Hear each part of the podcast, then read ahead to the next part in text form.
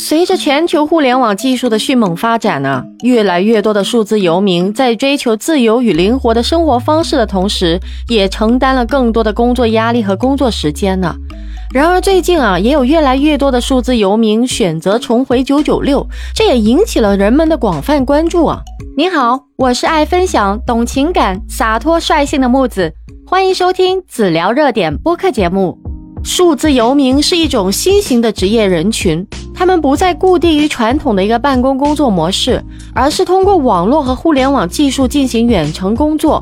那么在过去的几年当中呢，数字游民在全球范围内也迅猛增加呀。那这种工作方式的主要优点是灵活性和自由度强，工作时间和地点可以自由选择，只需要一台电脑和互联网连接就可以了。这使得他们可以更好的平衡工作和生活。那这种自由度也给予了数字游民更多的掌控权和选择权呢。然而呢，最近一些数字游民啊，也开始选择重回九九六了。那这个也引起了一些人的关注。那么，数字游民选择重回九九六的原因到底是什么呢？首先呢，让我们来回顾一下九九六的定义啊。九九六是指从早上九点工作到晚上九点，每周工作六天的一种工作制度。那这种工作制度呢，是在中国科技企业中流行起来的。那在过去的几年当中呢，九九六被认为是一种非常严苛的一种工作制度啊，它给员工带来了极大的压力和负担。而数字游民呢，往往需要保持高度自律和自我管理能力。在远程工作的环境当中呢，他们必须要自我管理自己的时间和任务。而九九六工作制度则提供了一个有力的框架来保持高效和自律。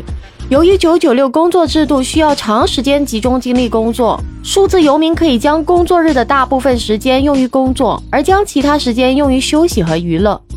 那其次啊，数字游民常常需要与时差和地理位置差异进行协调。那么在某些情况下呢，九九六工作制可能是数字游民与客户、合作伙伴和同事之间的最佳选择。因为这种工作制可以确保他们在工作时间内与各方面保持一致。同时呢，也可以在非工作时间与家人和朋友相处。那么第三点是啊，对于一些数字游民来说呢，重返九九六工作制是为了获得更好的一个职业发展机会。